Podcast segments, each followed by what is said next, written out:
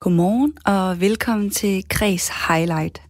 Jeg hedder Isa Kowalski Samuelsen og er journalist her på Kreds. Jeg har lyttet ugens kreds igennem og har udvalgt det allerbedste til dig på den her lørdag morgen. Hvis du lige er vågnet, så synes jeg, du skal sætte en god kop kaffe over, måske lige åbne vinduet og så bare lige tage sådan en dyb indånding. Jeg håber, at du vil nyde den næste time, der giver dig en lille bouillon-terning af kultur her fra morgenstunden.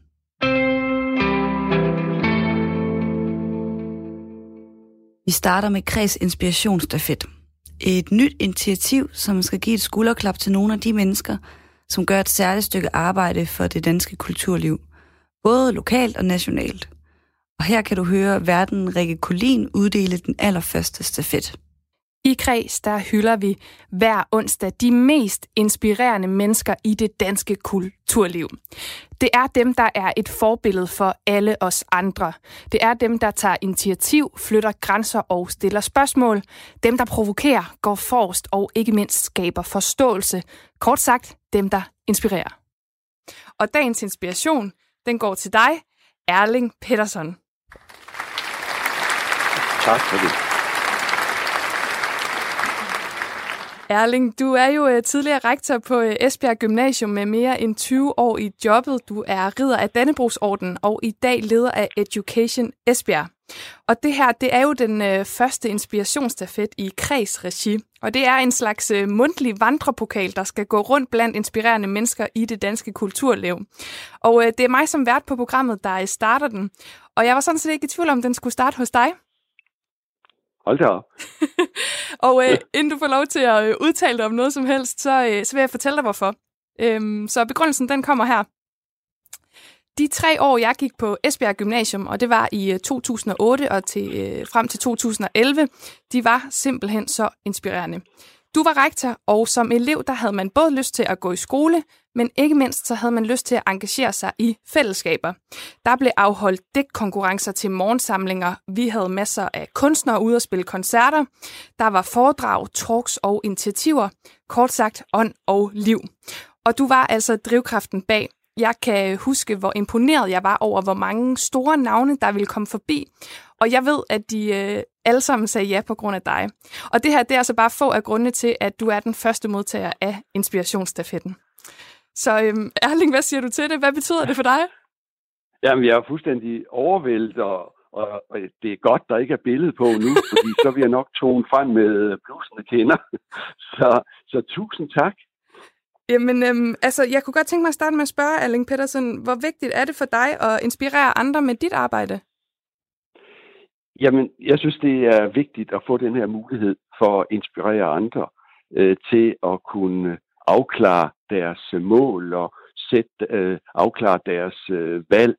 Som helt ung, så var det netop mødet med personer, der brændte for deres sag og idéer, som var med til at forme mine senere valg med hensyn til uddannelse og arbejde.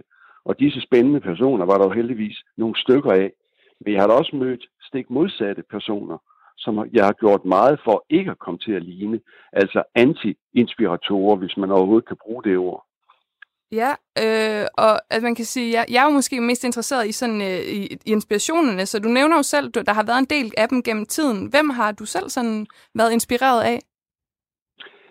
Jamen, øh, som, øh, som rektor, der havde jeg en, øh, et stort mål, drøm om ikke alene at være med til at, at skabe et fagligt stærkt gymnasium, men også øh, gøre gymnasiet til et kulturelt kraftcenter, hvor dygtige musikere og forfattere, som du selv nævner, skuespillere, instruktører, stand-up-kunstnere og foredragsholdere løbende kom på besøg og fungerede som rollemodeller for eleverne.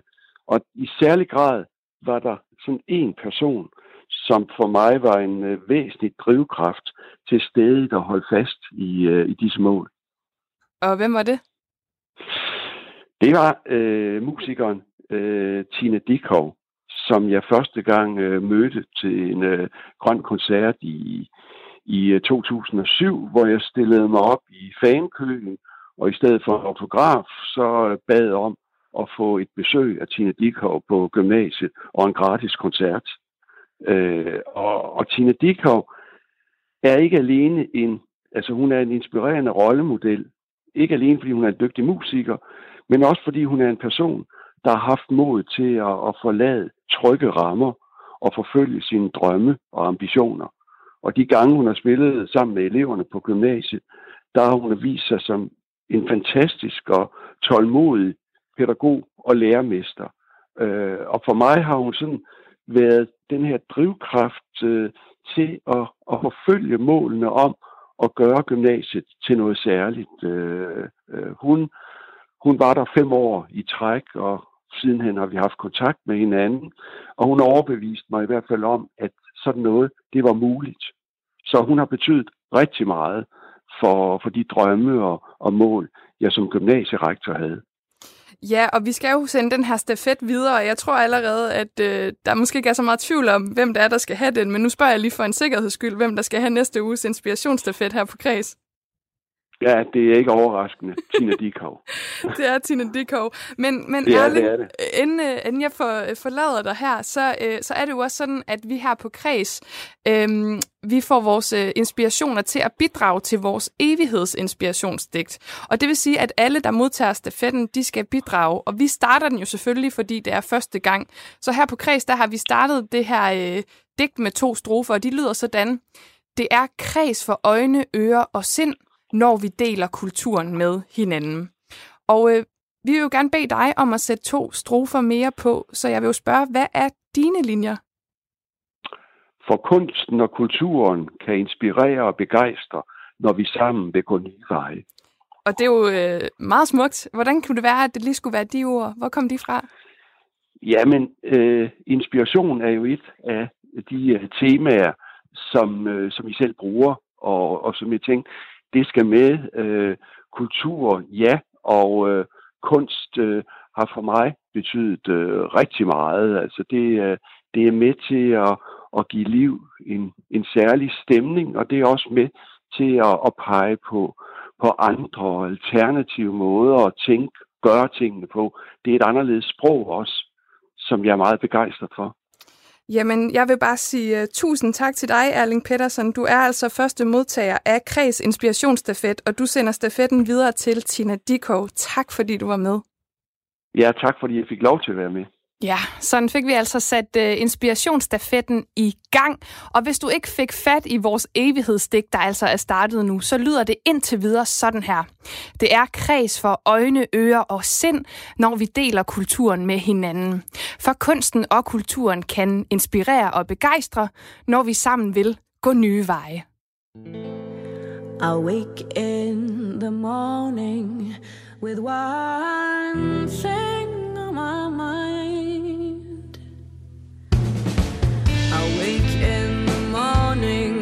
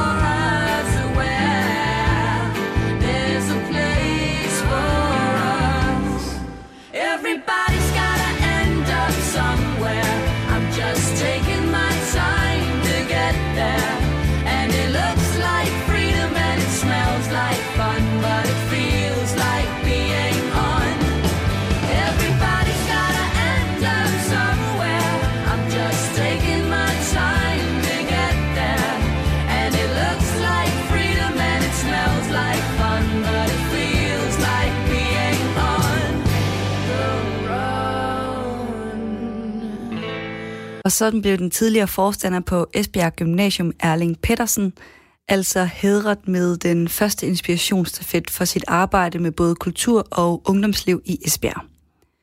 Forhåbentlig kan du på onsdag lytte med, når Tina Dikov modtager stafetten og sender den videre. Og så synes jeg også, det er lidt spændende at se, hvor mange steder den egentlig kan komme rundt, og hvordan det der evighedsdigt ender med at lyde og se ud. Jeg har lyst til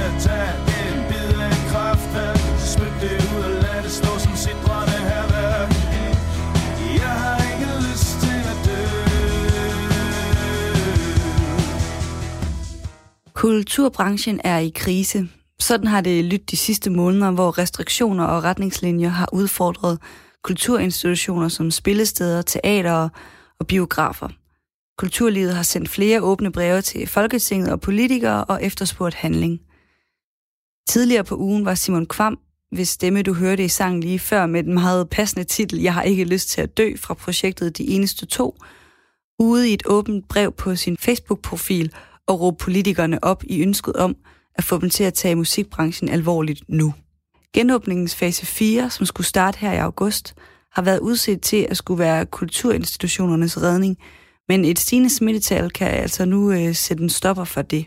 I onsdags mødte Folketingets partier for at forhandle videre om den her genåbning. Rikke Kulin, hun talte inden med øh, kultur- og medieordfører fra Socialdemokratiet, Kasper Sandkjær. Og Rikke Kulin spurgte ham, om det er rimeligt, at kulturbranchen så længe har stået hen i det uvisse om, hvilke regler de kan forvente her til efteråret.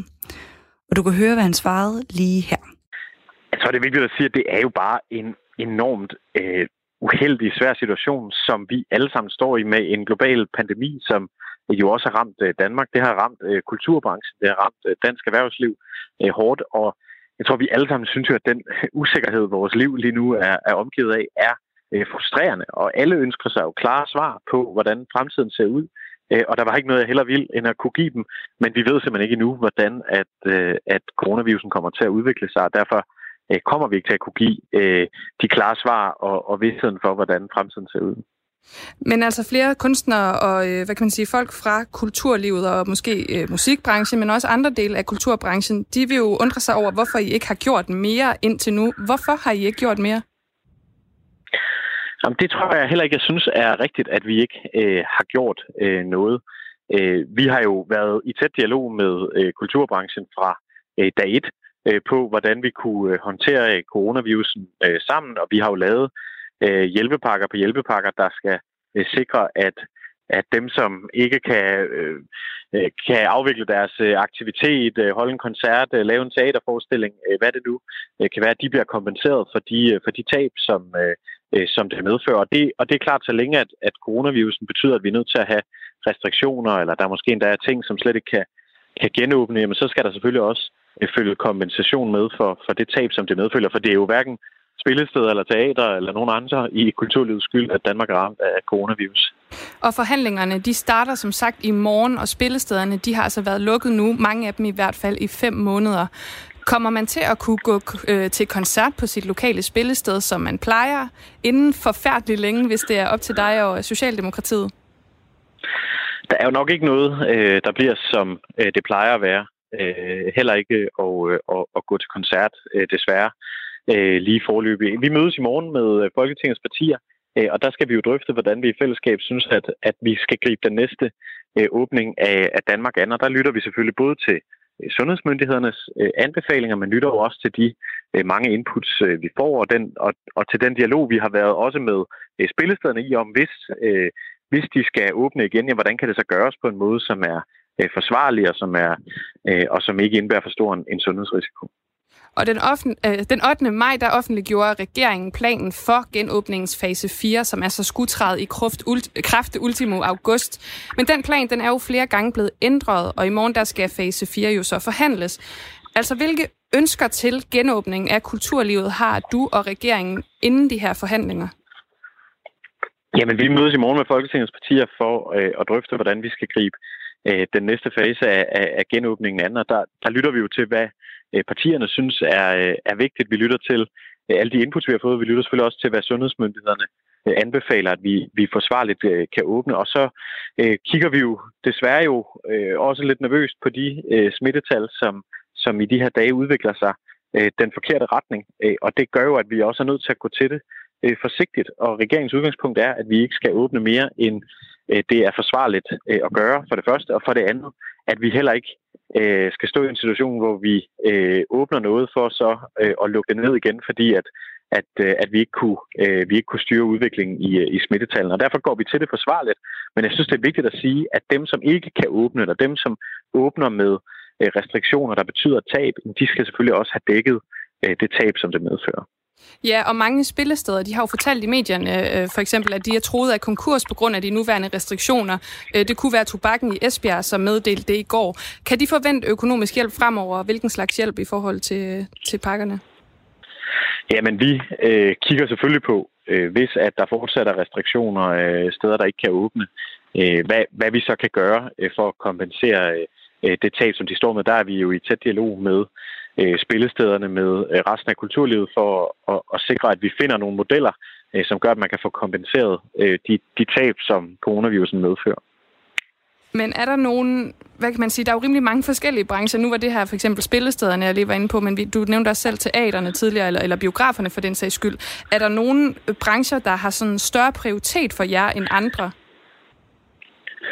Nej, sådan tror, jeg ikke, øh, sådan tror jeg ikke, jeg vil sige det. Altså, vi synes jo, at hele kulturlivet er enormt vigtigt, og, og hvis vi bare kunne bestemme, at coronavirusen ikke var her, så, så skulle vi jo åbne det hele øh, heller i, i, i går end i dag. Øh, vi, vi er jo nødt til at gå øh, forsigtigt frem, og vi afvejer jo både dialog med, med de forskellige kulturinstitutioner og kulturlivet, øh, med sundhedsmyndighederne, med, med Folketingets partier, hvad det er, øh, vi forsvarligt kan genåbne. Men, men det, som står tilbage, er selvfølgelig, at vi nok ikke kan genåbne det hele på én gang. Øh, fordi selvom at det hver for sig kan gøres forsvarligt, så er vi også nødt til at tage hensyn til øh, den samlede aktivitet i, øh, øh, i samfundet. Fordi hvis vi alle sammen både kan gå i biografen, i teateret, til øh, koncerter på natklub, øh, til fodbold på arbejde, aflevere ungerne i institutionen, så bliver den, så bliver den samlede aktivitet øh, for høj, og så øger vi smitterisikoen for meget. Men de steder, som ikke kan få lov til at genåbne, vil I garantere for dem, at de ikke går konkurs i forhold til, at I vil sikre jer øh, en stor nok økonomisk hjælp til, at det ikke bliver en mulighed, nu hvor de ikke kan genåbne? Altså, der er jo allerede øh, i dag en hjælpepakke, som skal sikre, at ingen går øh, konkurs. Øh, og øh, så fremt, at der er steder, der stadigvæk øh, skal holde lukket, eller kan åbne med, øh, med strenge restriktioner, jamen øh, så, så skal den pakke og andre hjælpepakker selvfølgelig øh, videreføres, så vi sikrer, at vi, vi holder hånden under vores spillesteder, øh, teater osv. Og så øh, et spørgsmål her til sidst, øh, Kasper Sandkær. Hvornår tror du, at kulturinstitutionerne de egentlig begynder at have en normal drift, som de for eksempel havde tilbage i februar, hvis det da nogensinde bliver en ting igen? Det skal det jo nok øh, blive. Vi skal jo nok øh, på et tidspunkt komme tilbage til, øh, til hverdagen, øh, som, øh, som vi kendte den. Øh, men hvornår det bliver, det tør jeg simpelthen ikke øh, at spå om. Jeg er ikke øh, epidemiolog og, og, og skal ikke øh, gisne om, hvordan at, at, øh, at den her pandemi kommer til at, øh, kommer til at udvikle sig. Men, men det jeg i hvert fald bare kan konstatere, når jeg kigger på, på tallene både for Danmark, men, men jo også for Europa og resten af verden, jamen så går det jo lige nu ikke øh, den rigtige vej, og, og det ser jo ikke ud til, at, at vi lige forløbig kommer ud på den anden side. Så her til sidst skal jeg også bare lige høre, kan den danske kulturbranche for hjælp, øh, forvente hjælp fra øh, regeringen og de øvrige partier, øh, hvis nu de sidder derude og tænker, uh, det der bliver sagt her, det lyder som nogle øh, altså, lovende ord, men det lyder heller ikke som om, at vi er 100% sikret i, i lige præcis vores branche. Kan du love dem, at de ikke skal have noget at frygte? Jamen, jeg kan øh, love, at vi vil gøre alt, hvad vi overhovedet kan for at, at sikre, at vi har de, de nødvendige kompensationsordninger, sådan at at ingen øh, må dreje øh, nøglerne om eller lider for store tab på grund af, af coronavirusen. Det er jo nok øh, desværre utænkeligt, at, at, at, øh, at vi ikke kommer igennem det her alle sammen øh, øh, uden tab, men vi vil jo gøre alt, hvad vi kan for, at de tab bliver øh, mindst muligt for kulturlivet og for øh, dansk erhvervsliv det hele taget. Ja, og sådan lød det altså fra Kasper Sandkjær, medie- og kulturordfører fra Socialdemokratiet, da Rico Kolin talte med ham i tirsdags. Forhandlingerne fortsatte altså onsdag og fredag, og de var altså ikke faldet på plads, da jeg gik på weekend i går fredag eftermiddag.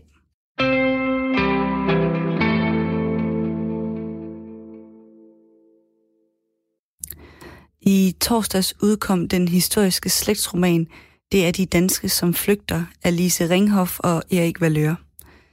I deres hus på Fanø har de skrevet en fortælling om slægters gang, krig og kærlighed og den danske folkesjæl, som måske ikke er så rent, som vi alle sammen går og tror det. Rikke Kulin, hun havde en snak med de to forfattere om bogens tilblivelse, og den kan I høre lige her. Fortællingen er blandt andet blevet til her på Faneø, hvor vi bor i et 300 år gammelt fiskerhus. Det er utroligt spændende at tænke på, hvordan mænd og kvinder som Erlings familie har boet her. Det har været et barsk liv. Mænd døde til havs, kvinder fik sorte sørgedragter i bryllupsgave. De var forberedt på livet som enker. Du lytter til Kres, hvor jeg hver dag dykker ned i en ny kulturoplevelse eller et nyt værk. I dag der ser jeg nærmere på bogen Det er de danske som flygter, og den er skrevet af forfatterparet Erik Valør og Lise Ringhoff. Velkommen til jer. Hej, Tak hej. skal du have. Og øh, Lise, det var jo dig, vi hørte et lille klip af her, skal det lige siges til lytteren. Bogen den er en slægtsroman og fortælling om Danmark i første halvdel af 1900-tallet. Og det er altså kun første bind i en serie på hele tre bøger om Danmarks historien. Og de næste to bøger, de udkommer i henholdsvis 2021 og 2022. Og jeg vil gerne starte med at spørge, altså hvordan fik ideen til det her kæmpe bogprojekt? Jamen, øh, jeg vil lige sige, det er jo ikke en, kan man sige, det er jo en fiktionsfortælling, hvor vi putter nogle ting fra Danmarks historie ned. Det er jo også en slægtsroman om en slægt. Så det er jo ikke kun en bog om Danmarks historie på den måde, fordi man følger også en familie. Men vi fik ideen meget ved at være på Fanø og gå og tale om, dels selvfølgelig Fanø, som ligger meget vestligt, og tale om, det kunne være interessant at lave en slægtsfortælling, hvor man tog tiden fra 1900 og så helt op til i dag og fulgte en familie, som jo så gik i slægter. Og der fandt vi også på, at det kunne være interessant at tage nogle elementer fra Danmarks historien, som måske ikke har været beskrevet så godt før. Og- Som for eksempel det, den, øh, altså det med de anderledes og de lidt mere forfulgte folk. Ja, og det er jo en af de ting, vi sætter, øh, vi sætter fokus på i dag på Kreds, men i serien der følger vi jo slægten Brink og skippersøn Erling på netop Fanø. Måske kunne det være interessant lige at høre, hvilken type person er Erling egentlig? Jamen, Erling, han er jo født i en sømandslægt, og han er overhovedet ikke ligesom de andre drenge. Han er ranglet og tynd og har ingen rigtige muskler, og hans far kan ikke helt forstå, hvordan han har, kan være blevet far til ham. Så han ser sig selv faktisk fra barndommen af som en anderledes dreng, og han bliver også lidt mobbet, kan man sige, af de andre drenge. Og så følger man jo ham jo op igennem historien, men der sker så det heldige på Fanø, at han møder Hubert.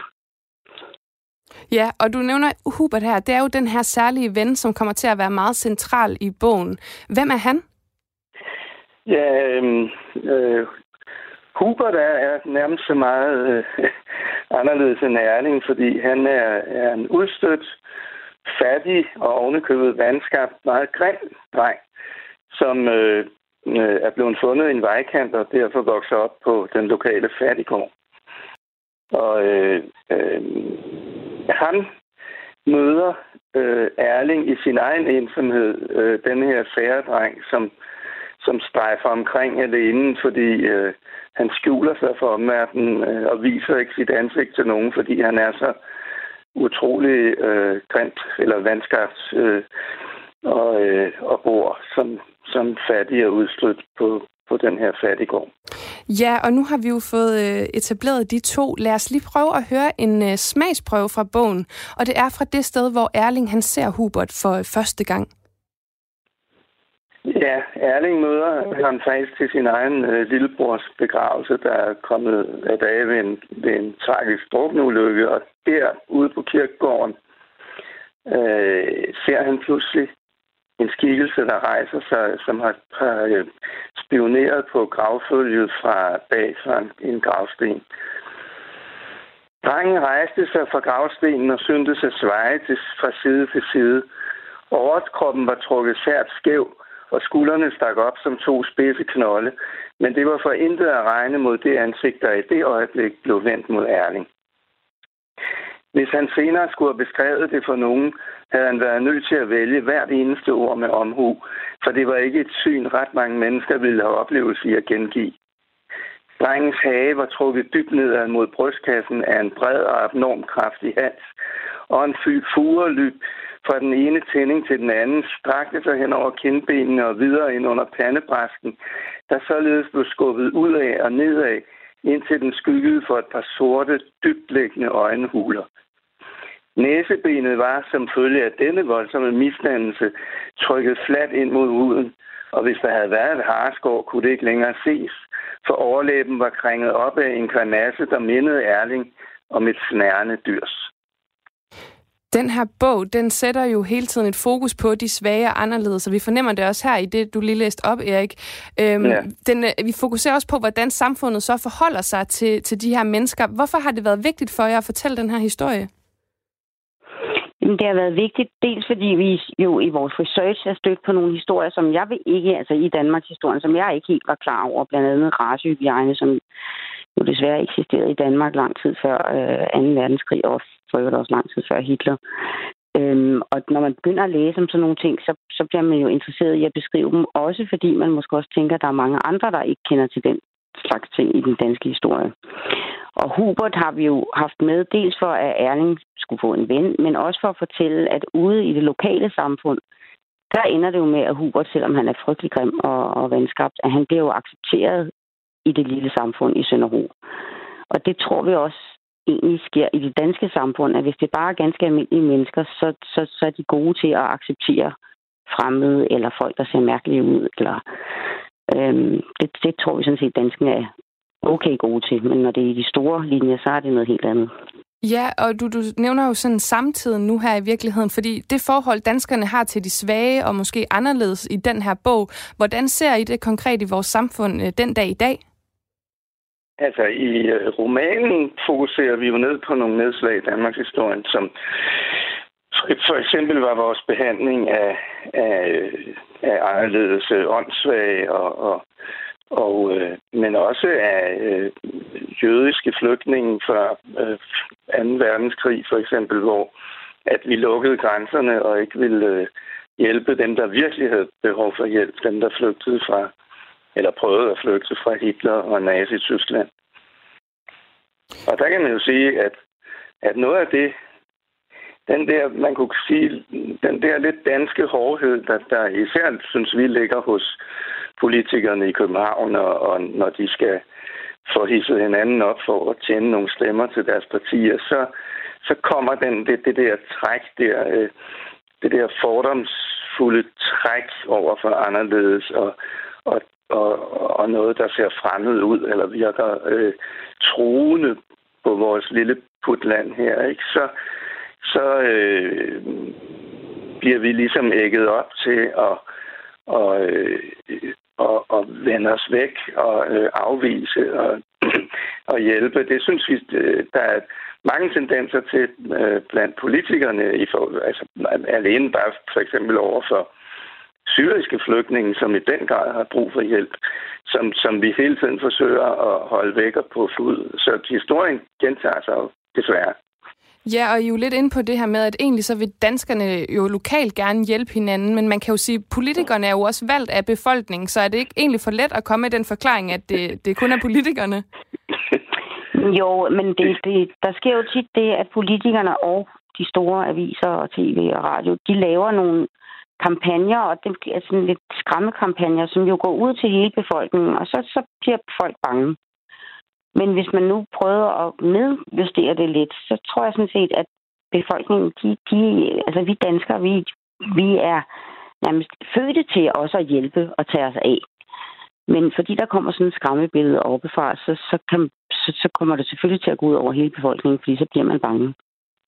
Det var altså ordene fra Lise Ringhoff og Erik Valøre, forfattere til bogen Det er de danske som flygter, der altså udkommer i dag. Tak fordi I var med.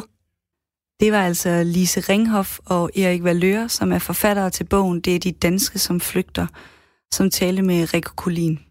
Senere i denne udsendelse af Kreds talte Rikke også med en forsker, som kunne give den historiske blik på, hvordan vi i Danmark har behandlet de svage, anderledes og handicappede, og på hvordan vi ser på området i dag. Og hvis du vil høre det klip, så kan du finde det i kredsprogrammet fra i torsdags, som du kan finde på vores hjemmeside radio4.dk, eller der, hvor du lytter til dine podcasts. Du lytter nemlig stadigvæk til Kreds Highlight denne lørdag formiddag. Jeg hedder Isa Kowalske Samuelsen og er journalist på Kreds. Jeg har fundet det bedste fra ugens programmer frem til dig, og det næste, du skal lytte til, det er Kreds Kulturagent.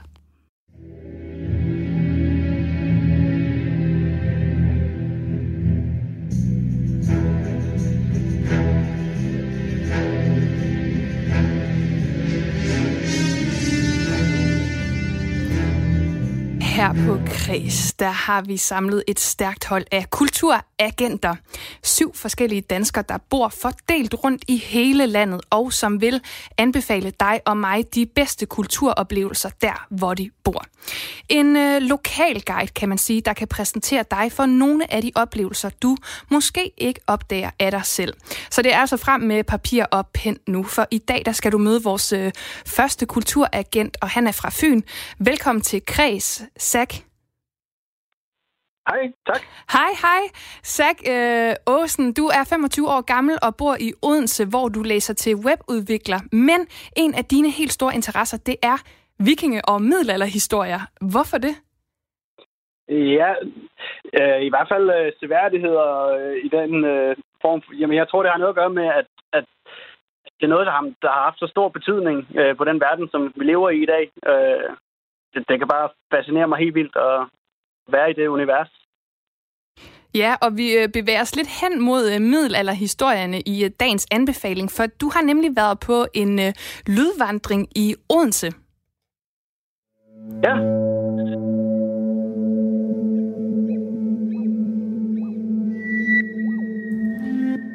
Og her har vi altså lidt af musikken derfra, og det er jo en, øh, en magisk lydvandring. For den her magiske lydvandring, den er en del af Magiske Dage i Odense. Og det er lavet af kunstfællesskabet Myrkur, Odense Hovedbibliotek og Magiske Dage Odense. Altså Zach, hvordan foregår sådan en lydvandring? Hvor i verden øh, starter man henne? Jamen altså, det, det går ud på, at man, man vandrer rundt i Odense og lytter til den her lydstil, som man får, når man øh, scanner øh, et bestemt skilt, som står i Kongens Have, øh, hvor man så starter fra. Øh, og så bliver man altså guidet igennem forskellige små veje, og øh, så får man for, fortalt nogle gode historier om de ting og områder, man, man vandrer igennem. Øh, det, tager sådan, det tager 50 minutter, mener jeg. Ja, og øh, altså, så går man rundt i, de, i byen her med de her lyde i ørerne, og vi fik sådan lidt en smagsprøve på, øh, hvad kan man sige, på stemningen før. Men hvad er det, man, øh, man kan opleve?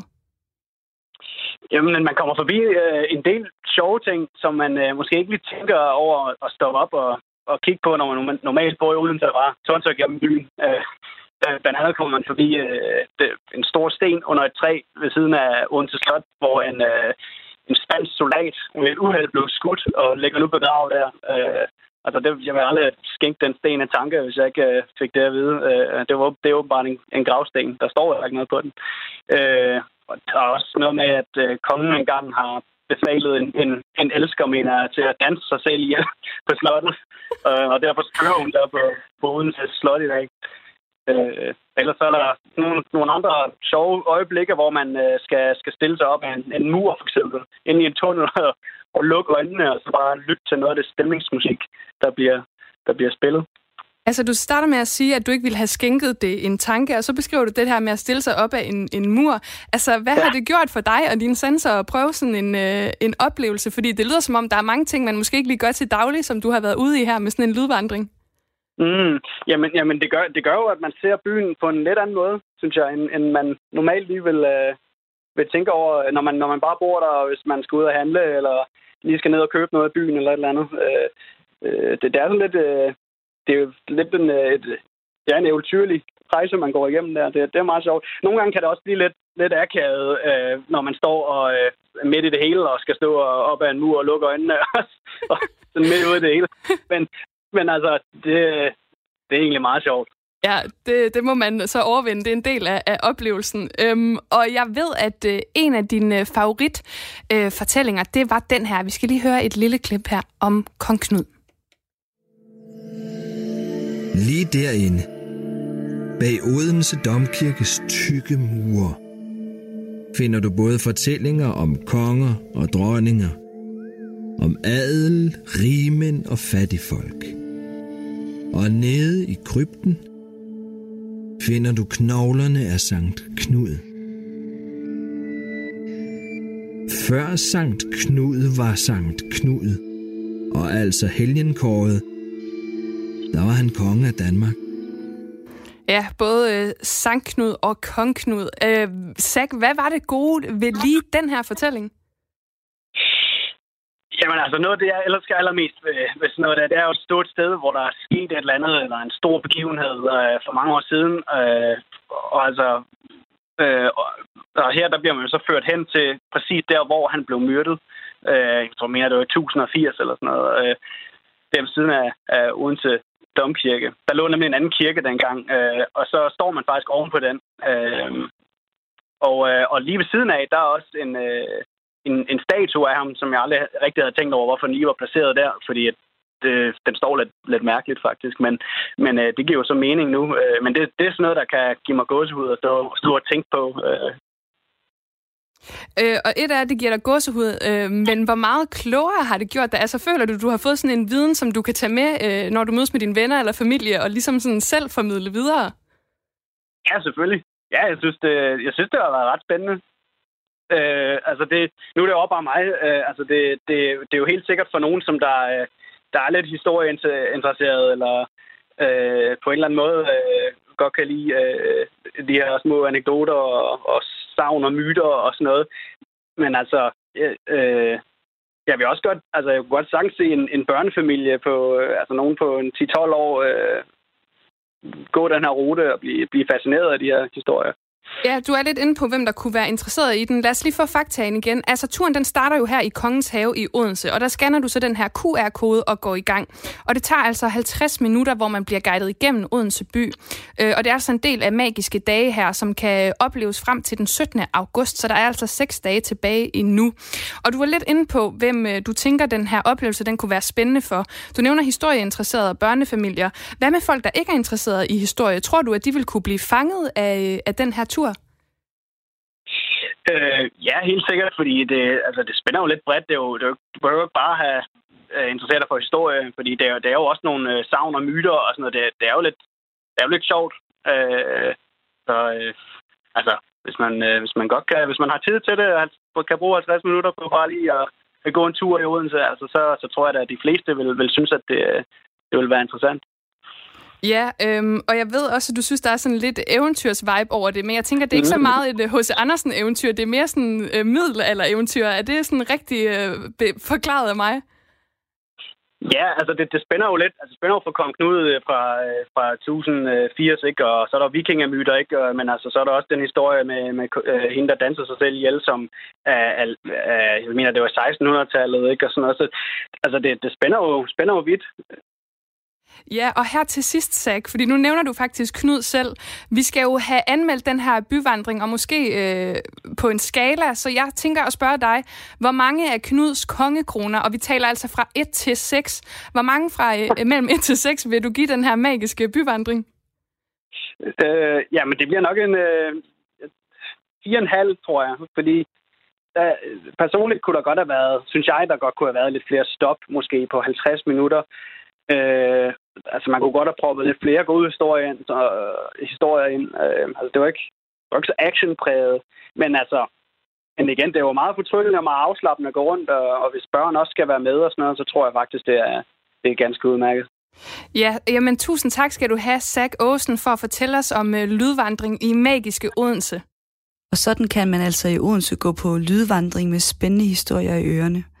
Jeg har faktisk hørt hele lydvandringen, godt nok hjemme fra min sofa, ret langt fra Odense, men den er virkelig lytteværdig. Spændende historier og super godt fortalt. Og selvom magiske dage slutter her om lidt den 17. august, så kan du sagtens høre den 50 minutter lange lydfortælling. Du kan nemlig finde den, hvis du går ind på hjemmesiden soundcloud.com, og så søger på magiske dage, så kommer den frem, og du kan lytte til den. Nu er det blevet tid til lidt digterblæsning.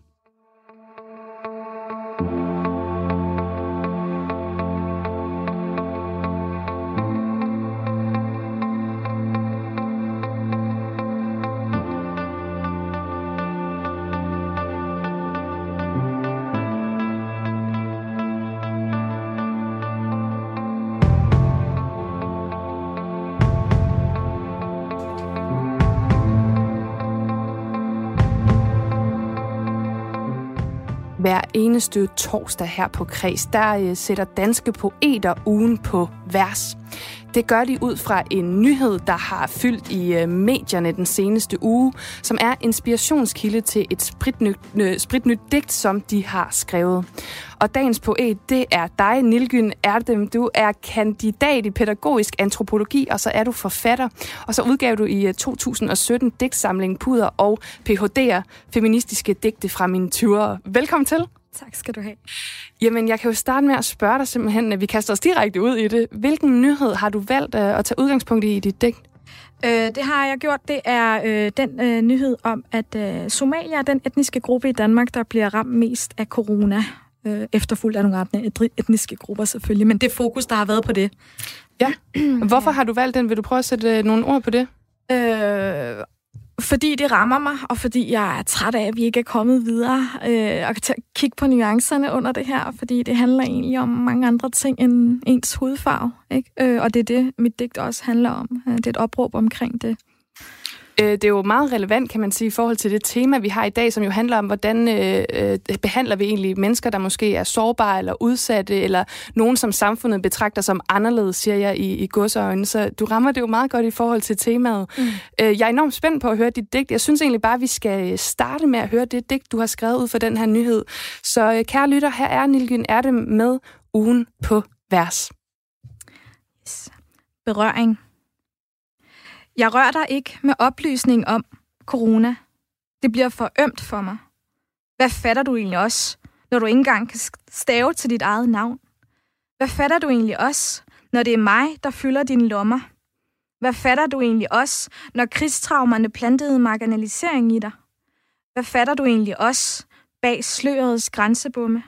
Hvad fatter du egentlig også bag ghettoens paraboltilværelse? Hvad fatter du egentlig også? Hvad fatter du egentlig også? Hvad fatter du egentlig også? Jeg rører dig ikke med oplysning om corona. Hvid hud mod brun hud. At flette hud. At flette hud. At flette hud. Jeg rører dig ikke med oplysning om corona. Jeg rører dig kun der, hvor du er allermest anderledes. For hjemlandet lider af hellere at tale om dem end med dem syndromet. Så når vi har fundet en vaccine mod corona, kan vi så ikke også udvikle en mod hellere at tale om dem end med dem syndromet? Eller er syndromer uhelbredeligt åbenlyse? Måske vi en dag kan rykke tættere, give krammer igen og sukke lettet ud, imens vi tæller alle lighederne imellem hinanden og ikke forskellene. Jeg rører dig ikke med oplysningen om corona. Jeg rører dig ikke med oplysning om corona. Jeg rører dig der, hvor det gør allermest ondt.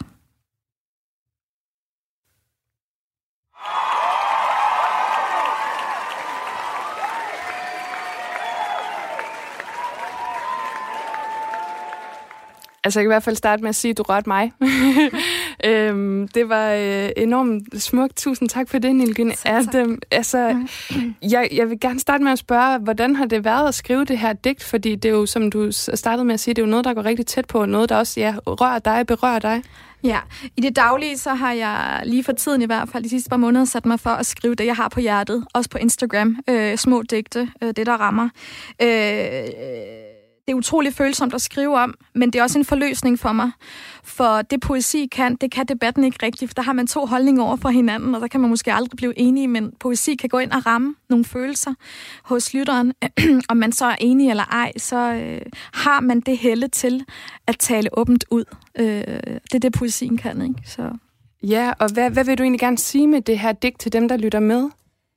Jeg vil gerne sige, at der er jo en ulighed i sundhed i Danmark, og at, øh, at det er nemmere at... Øh, altså, man er, jo ikke, man, man er jo ikke berøringsangst, når det kommer til at, at være racistisk i, i, i retorikken øh, på den højre fløjen, men, men, men man er berøringsangst i forhold til at lave en kampagne, der oplyser øh, minoriteter, der er analfabeter, øh, der, under, altså, der er fattige, øh, og lever sådan lidt øh, parallelt med den eksistens, man ellers har, ikke? Altså, som ikke har ressourcerne øhm, til ligesom at være med, og det gælder jo også etnisk danskere, som, som, som lever på kontanthjælp, eller er rigtig fattige og skraber penge sammen til at ja, få deres børn afsted på lejetur, eller jeg ved ikke hvad, ikke? Altså, Ja, og du, øh, altså, du, du bruger jo meget sådan, det der berører dig, lyder det på en eller anden måde, når du skriver digte. Kan du ikke prøve at fortælle om, altså, når du skriver, mm. hvordan skriver du så normalt et digt?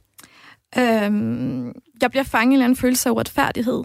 Øh, øh, hyggeleriet. Øh, øh, det er det, jeg skriver ud fra. Øh, og berøring. Jeg, mit digt hedder berøring. Øh, det er jo så intimt at røre hinanden. Øh, og vi er jo så berøringsangste på en eller anden måde. Øh, men vi er jo alle sammen mennesker, og øh, vi har alle sammen krav på at, at blive oplyst, så vi kan være på bølgelængde med hinanden, ikke? Øh, og have en færre chance i livet. Øh. Har du lyst til at uddybe det her med, at du siger, at vi er berøringsangste? Altså, hvordan er vi konkret berøringsangste, eller er det også, øh, kan det forstås på, på flere Ja. måder?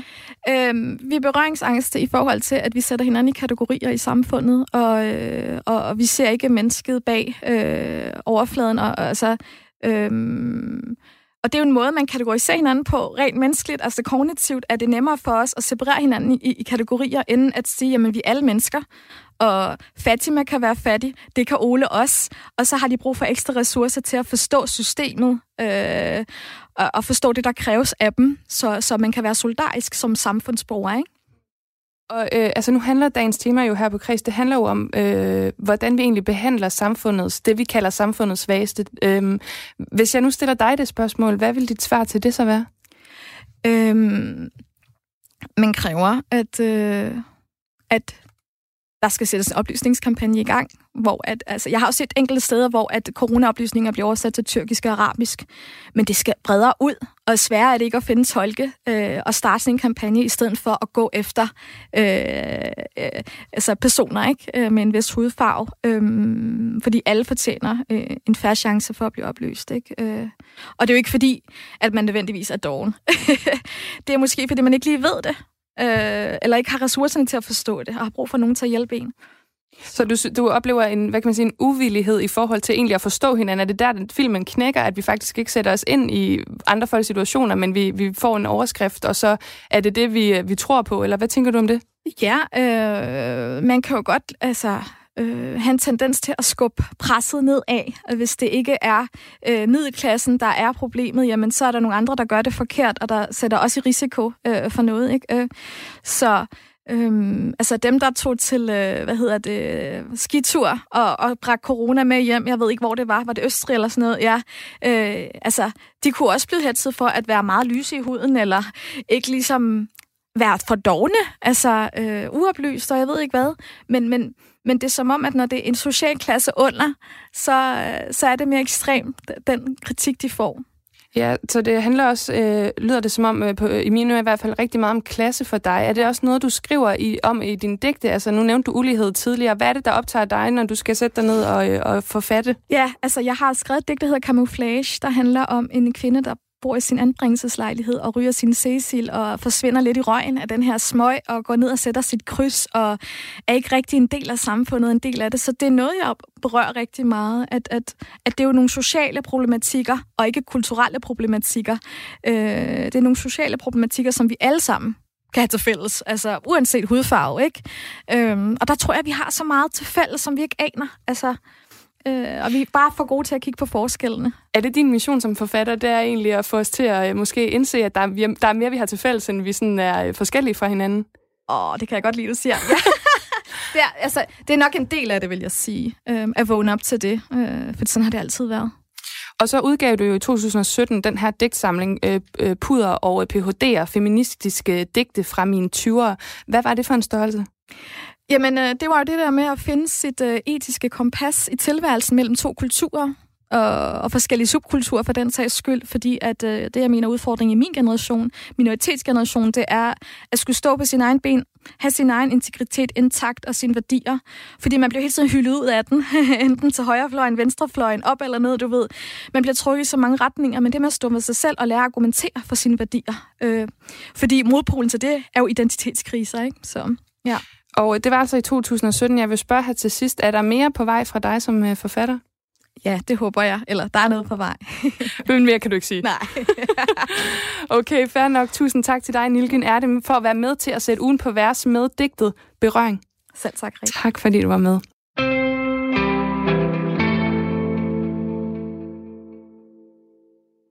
Og det her var altså, hvad jeg havde valgt til dig i dennes uges omgang af Kreds Highlight. Jeg håber, at du er blevet klogere og måske har lært noget, du ikke vidste i forvejen. Eller er blevet inspireret til at gå ud og opleve noget af al den fede kultur, som er rundt omkring os. Du kan høre alle kredsprogrammerne i deres fulde længde live fra tirsdag til fredag kl. 17.05 på Radio 4.